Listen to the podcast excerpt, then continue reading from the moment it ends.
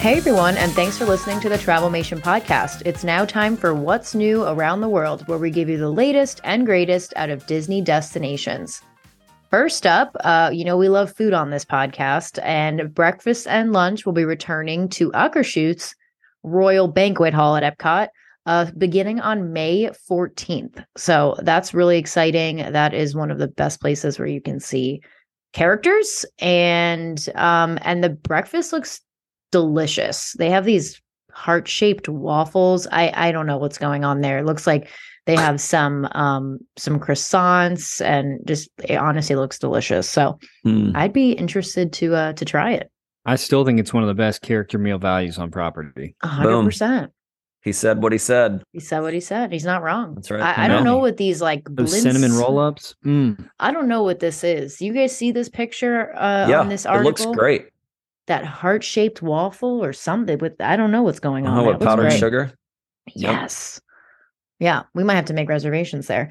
But anyway, Tim, what do you have for us this week? Well, my favorite water park in Orlando has reopened. Woo-hoo! Typhoon Lagoon is back open. There's also some fun after-hours events that are hard ticket events. H2 Glow after-hours will be coming back this May. And I don't know if you guys saw this, but they have a new beverage there you can get, and it's kind of a throwback. It's called the Kungaloosh Cooler, It's Dole Whip strawberry, Captain Morgan spiced rum, Myers dark rum, blackberry brandy liqueur, and a splash of Fanta, and it looks amazing. So wow, I'm thinking I want one of those floating down the lazy river. I like everything you just said. So good. Right? Wow, that's awesome. Yeah. Go check it out. So, Austin, are you going to keep us on the food train? I'm staying on the food train, man. I'm rounding up this rodeo because March 23rd, depending on when you're listening to this, Roundup Rodeo Barbecue just opened in Toy Story Land at Hollywood Studios. So go check that out. I'm loving all the hate that it's getting on social media just for not being Pizza Planet. Oh my gosh, come on, guys. I mean, I do agree that would have been an amazing addition, but I'm really excited. I think the theming there is so fun. So can't wait to go try Roundup Rodeo Barbecue. If you're there, let us know what you think. I can't even be mad about that. I mean, that is so true. Like, why wasn't it Pizza Planet? Spot on. Literally makes no sense.